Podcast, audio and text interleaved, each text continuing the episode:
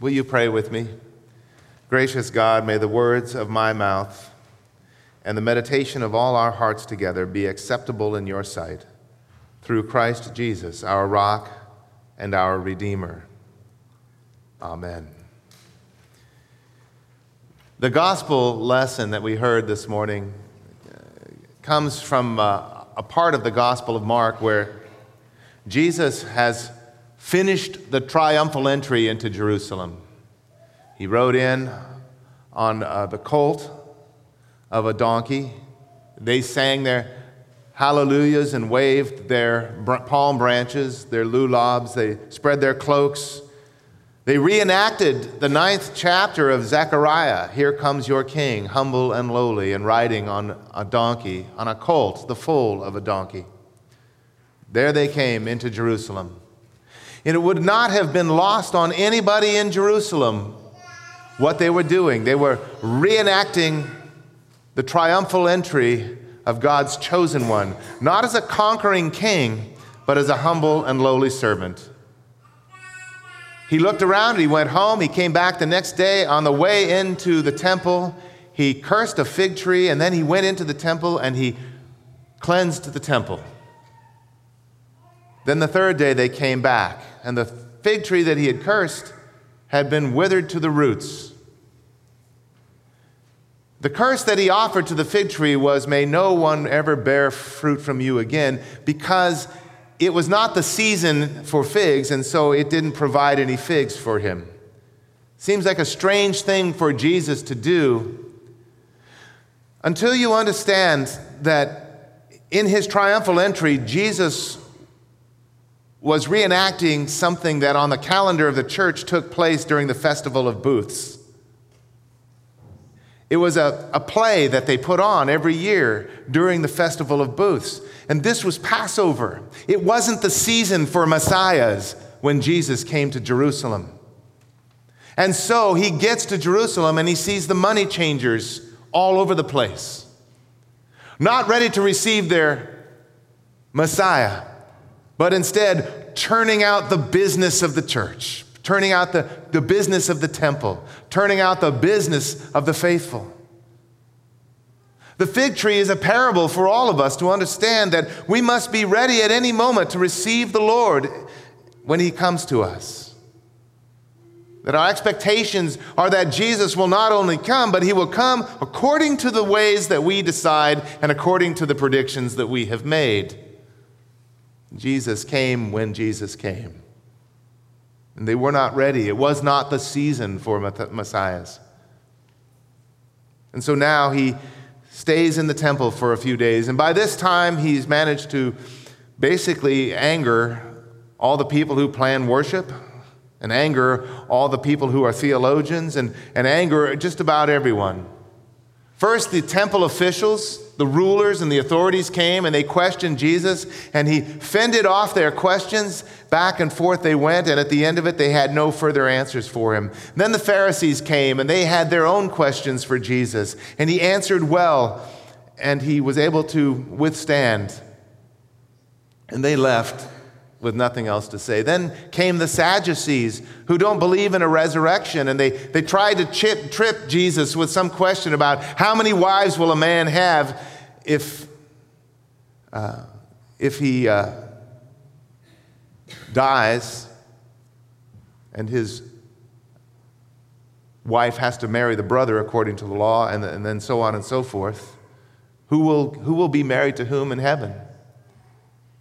It was a trick question. It was a one a hypothetical question, the kind of question you hear in debates all the time. Well, what if this happened to you? Or what if that happened to you? What if somebody broke into your home? What would you do about it? Well, so far no one's broken in. I don't know what I would do at the time. Jesus recognized that since they do not believe in a resurrection, they didn't even want an answer about the resurrection. They were just trying to trip him up, and he answered them well. And then there was this scribe. We don't know his name. He was a lawyer, an official who had knowledge of the laws of God, most likely was raised in a fairly affluent home. Most likely, when he was there as a child and he would listen to his father and his uncles having dinner and having their conversations, and he would sit at a distance and he would hear the conversations that you and I hear today. We need a stronger national defense because we are being set in on every side, and we need to raise up an army to kick the Romans out. And then somebody across the table tears off a hunk of bread and he dips it in the soup and he says, I think you're wrong. Charity begins at home, and we need a more prosperous education system, and if we raise our people right, and back and forth the, the arguments go.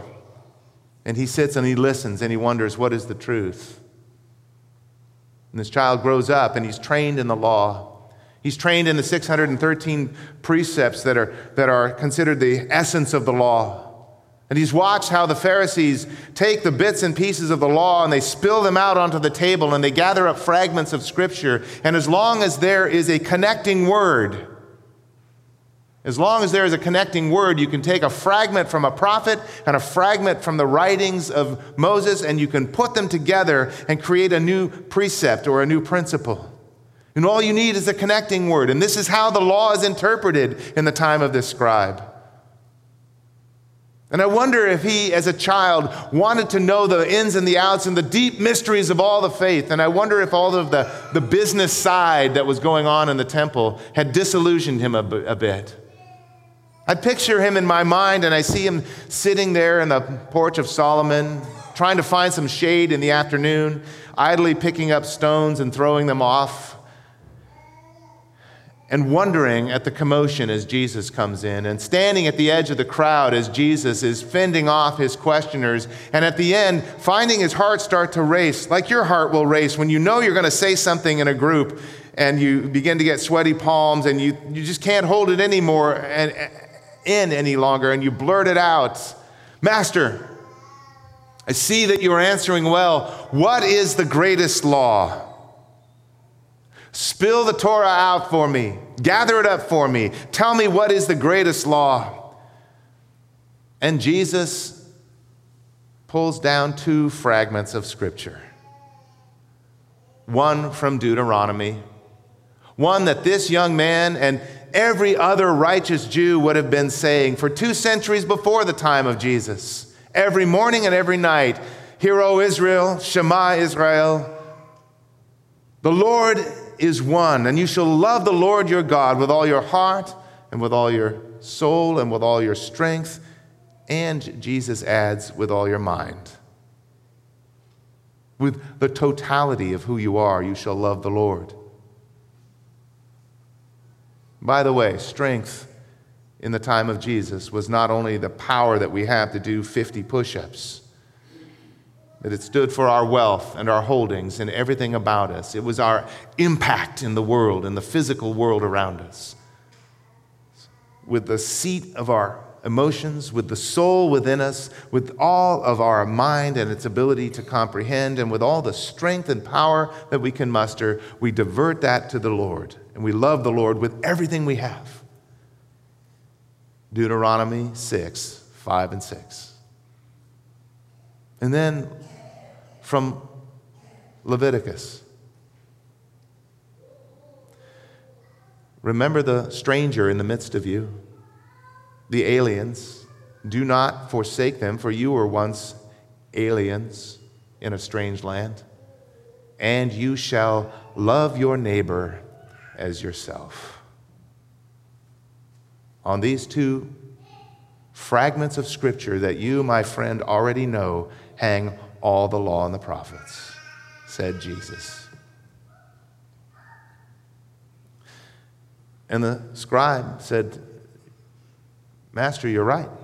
Teacher, you're right. This is the essence to love God, to love the eternal, to love the mysterious, to love that immense, expanding idea of God with everything you've got and to then make it real and intimate and flesh and blood by loving our neighbor. This is, this is the essence of all of it. Did you hear what Jesus did? Did, did you hear the connecting word between these two verses? That, that allowed Jesus to put them together according to the traditions of how the Jews in Jesus' day uh, interpreted Scripture. There was one word in these two sentences that hooks them together. Did you hear it? It was love. You shall love. You shall love. There's no other word we can listen to today. It's election week, and you shall love. It's charge conference week, and dear God, you shall love. you shall love. You shall love. Now, not, not try to love, not hope that someday love finds its way to your door, but you shall will yourself to be loving toward God and toward your neighbors. You shall love and you shall love and you shall love again. You shall build love as the foundation of your life. You shall love. The scribe in his head says, Master, you answered well. You answered well. And Jesus turned and looked at him, looked him dead in the eye, and said, And you are not far from the kingdom of God.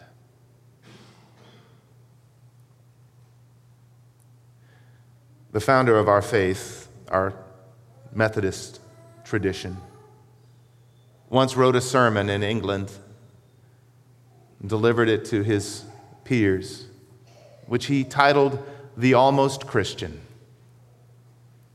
And he went on to describe the premier citizen of London at that time, and the most charitable, the most distinguished, the most intellectually uh, accomplished, the, the, the one with the most prowess and the, and the most righteous pattern of living, he described this person to a T, and then in the middle of the sermon and said, Yet for all of these qualities and all these benefits, this man is merely an almost Christian and not an altogether Christian.